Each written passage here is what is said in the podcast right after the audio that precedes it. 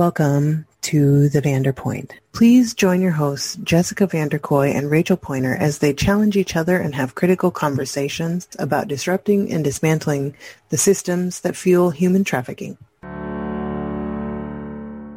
When people started using that term, um, what came with it was images.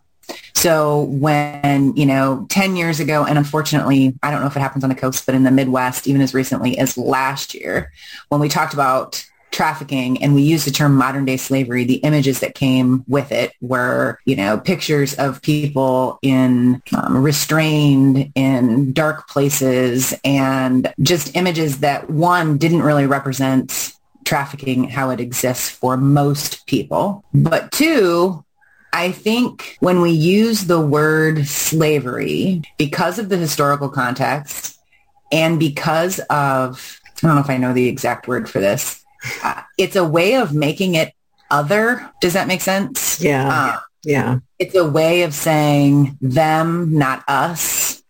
It's a way of saying those people and not me. It's a way of saying their kids, not my kids. Mm-hmm that coach, not my husband coach. Um, you know, right. Um, and so I think that's what, you know, sort of it just, that's where I'm at. But what do you, what are your thoughts or like feelings that come up with the word modern day slavery, which we know was written into legislation. Obama mm-hmm. used it. Um, it mm-hmm. was, it was pushed from a federal level and maybe in the moment people thought yeah that's that's really a way to describe it and it made sense but now that we're having a conversation about shitty words and shitty labels leading to shitty outcomes what's the problem with modern day slavery yeah to be honest with you it that is one of my one of my phrases that like immediately gets under my skin and almost automatically tells me that you don't know what you're talking about. Not that trafficking itself isn't a form of slavery. However, just like what you were talking about, when this phrase began to be more widely used, the imagery that came along with the word, because it's not just the word, it's, it's like some marketing person put together a plan that said, we're going to inform people about this problem and we're mm-hmm. going to use this phrase and here's this whole package of branded images we're going to send out with it mm-hmm. and the mm-hmm. imagery that comes along with that term is actually what's the most problematic to me right partially it's like a hijacking of um, let's let's hijack the whole idea of transatlantic, uh, transatlantic slavery right let's let's hijack that whole idea we're yeah. modernizing it mm-hmm.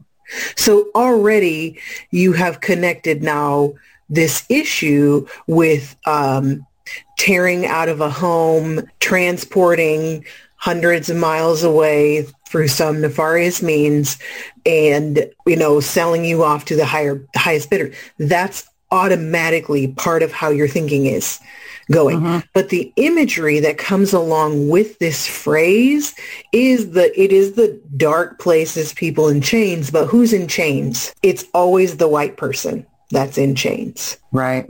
So to me, when we're and, and it's always like this scared white little girl, right? Yeah.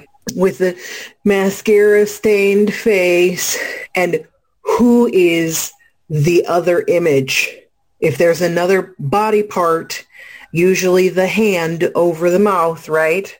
Right. What color is it? Right. Right. So we've we have established this imagery that goes along with this hijacked term. Now it's the white people who are in chains by the black man, which just feeds into the the white van in the box store parking lot narrative, by yeah. the way. Mm-hmm. that that we're we have every reason to be terrified of dark-skinned people because they drive around big store parking lots in white vans looking for some blonde-haired, blue-eyed little girl to right. snatch out of the parking lot in broad daylight while her mother is standing right there. Right. Right? Yeah. So the the imagery is this we've already created this space where people of color are the bad guys And so when we do encounter victims or people who've been victimized who are people of color, we're less likely to believe them. Right.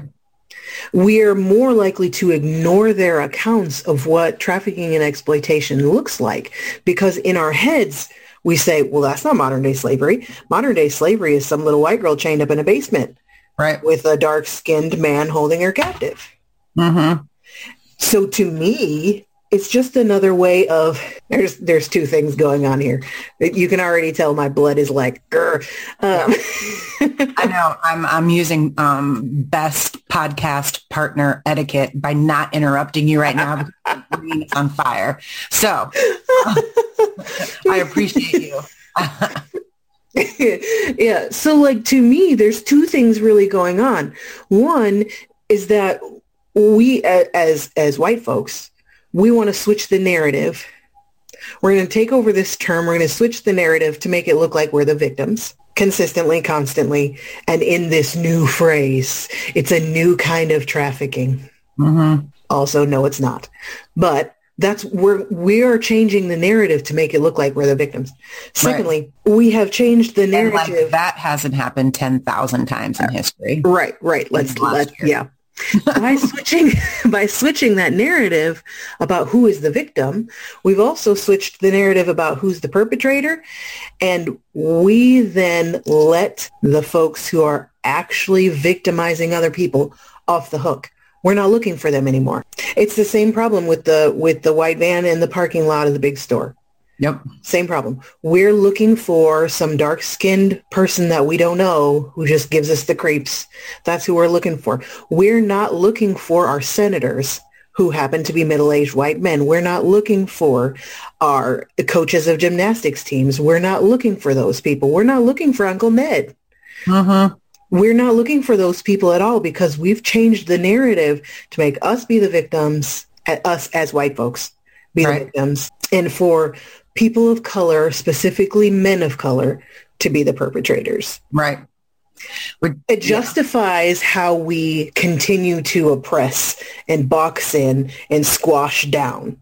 Yeah, I mean it's it's predictable in the way that um, how this is built. It perpetuates and uh, strengthens a narrative that has been available and pushed for years and years and years. You know, hundreds of years, right? Right. Um, my question to you on that is, do you think that the way the narrative has, narrative has been pushed with the idea of modern day slavery, exactly what you just described, and the um, placing the little white blonde girl as the victim and a person of color as the perpetrator, a man. Um, and by the way, we know that women traffic and are involved in exploiting other women and children. Yes. Um, Do you think that that narrative has impacted the way our country has funded the work of, of anti-trafficking. Um, there was huge booms of federal dollars made available over the last several years. People cared more about trafficking and did not give a shit about sexual assault or domestic violence, both of which are present in the crime of trafficking. I used to say there's no way for you to care about trafficking, or there's no way for you to care about trafficking if you don't care about domestic violence and sexual assault. But where did all the money go to? How is this funded? How well, now come- you want to talk about philanthropy and okay, funding, and we know that those are inherently racist white supremacist systems. Yes, absolutely. Financial district is 100% fucked up. And absolute i mean yeah it absolutely did because we're we're not looking for folks who've been victimized that don't look white. Right. We don't want to fund we oh well let me let me back that up a second if we fund organizations programs agencies folks who are doing anti-trafficking work who primarily serve and slash or are people of color, we do it because we want to feel good about ourselves as white people. We are coming in and saving the day. Mm-hmm. Like, yes, as the white savior, we do fund those things. Mm-hmm. Well, all these characters have to be present in this narrative for power to be balanced or for power to be in its place the way that it has been for years and years and years So you have to have the victim looking a certain way, right? You have Absolutely. to have the perpetrator look a certain way um, and to continue this narrative that's been present for so long. Um, you know, we see this today in um, who do we look for? What crimes do we solve? I'd like to mention some of those names of crimes that have not been solved and um, and where we put our energies because I do think it mirrors the way trafficking was funded. Our program that that I led over the last four plus years was funded fairly. It, we had money to do creative things and help people work through um, kind of a, a new uh, reentry into a world and society that they hadn't been a part of, whether it was housing, whether it was, um, you know, through activities and social things and connections and all of these things when we look at all the things that have to take place. But I just don't think that we would have as a nation or a state or as philanthropist, I'm not a philanthropist. I I don't desire to be one, but I guess I'm noting that that I don't have enough money to be a philanthropist in a, way. But um, is, that, um, is that the um, if the victim on these posters, right, wasn't the white girl with long blonde hair with the mascara, you know, streamed down her face, would we as a nation have funded anti-trafficking programming and support the way that we have? No, absolutely not, because the people in power are still the creepy white middle-aged dudes that we built everything to protect. Mm-hmm. So 100% we would not. So back to the original question, why the fuck is modern day slavery a problematic term? oh, I think we've already covered that. yeah, I mean I think what happens what happens when we use that phraseology now uh, some folks some folks that I respect very much still use that phraseology but they also like they use it to help people understand that that's not what we're talking about so it's not just like I'm going to throw this term out there but I think what happens is we we limit ourselves like this is as graciously as I can say this we limit ourselves to trafficking and um, exploitation looking one specific way, being perpetrated by one specific kind of person against one specific kind of person. And and also to this only occurring because of one thing. Modern day slavery exists because a bad guy wants to sell off some white girl Right. Like that's the that's the train of thought. When reality is trafficking and exploitation is much more complex. It is it exists, it is sustained through a much more complex web of of activities, of accountabilities and lack of accountabilities, of resources and lack of resources, and things that we allow and don't allow. It, it's much more complex. And a trafficker or exploited person can look like anyone. We don't want to hear that. Mm-hmm. They can be anyone. Right. Someone who's victimized by them can look like or be anyone. And we don't want to hear that either. Uh, we want to hear and look for this specific person at this specific time of day, right? Like we want a checkbox and there's no checkbox for this. Um, I mean, obviously there's some things that we can, we can talk about like these are common signs. These are common things to look out for. These some common data points that perpetrators share. Mm-hmm. Right. We can we can talk about those things, but there's no checkbox that says right. like absolutely your Uncle John cannot possibly be a trafficker. And you know your your cousin Jane is not being trafficked or vice versa you know like that's right. a trafficker this is a trafficking victim. Mm-hmm. there's no checkbox for that. And when we use the term modern day slavery it's safe in that way. It gives us a box yeah. to live inside of. When we talk about trafficking and exploitation it's much more broad. There's not as much there's not as much definition to it Right. It's a lot harder to spot. It's a lot harder to like draw the connections from one part of how we do things in society to another. And also, if we talk about human trafficking and exploitation as it is, there's certain things that we have to be accountable for as white folks specifically. We have to take accountability for. Yeah. how things happen, how our kids behave, how they grow up to be young people who do things that lead to trafficking or lead to exploitation.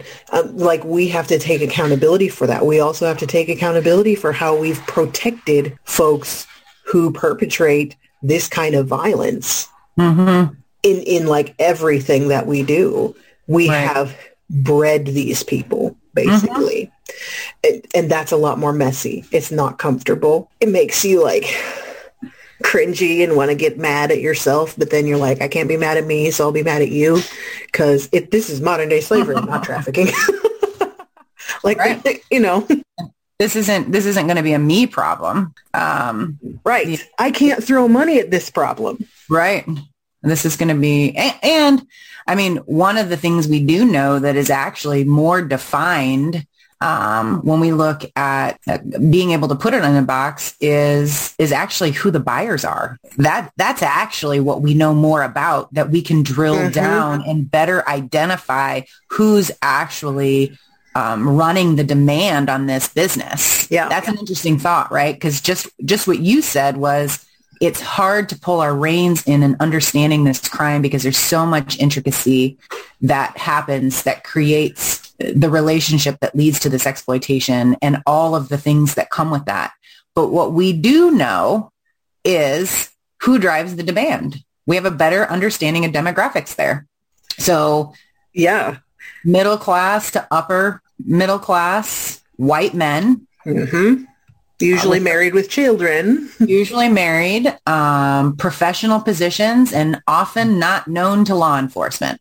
So people who purportedly are not getting caught for committing other crimes, mm-hmm. right? And so if we look at an equation, right, and kind of to piece this out, to dismantle it, destroy it, make it so that it's not something that occurs with great health and wealth, which is what it is in our communities, right? Mm-hmm. Um, we pull out what we know, right? I mean, that's, that's how we solve problems. What do we know? Well, what we do know is who drives the demand. Mm-hmm. So, which is something you don't really know when you when you use the word when you use that phrase modern day slavery the who drives the demand is is in complete unknown. Right. It's left keep it that left way. out of the poster. Yes, it's completely it's left out of the poster. poster.